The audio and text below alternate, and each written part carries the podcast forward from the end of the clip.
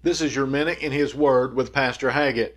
Today we look at the last name in Isaiah chapter 9 and verse 6 that was prophesied by Isaiah. It says, For unto us a child is born, unto us a son is given, and the government shall be upon his shoulder, and his name shall be called Wonderful, Counselor, the Mighty God, the Everlasting Father, the Prince of Peace.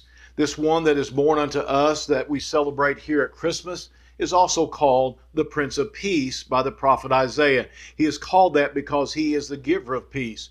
No greater peace can be found than the peace that you'll find in Jesus Christ. So many today are in turmoil with all that's going on in the world. What they need is to give their heart and life to Jesus Christ, and the peace of God will come into their heart and life.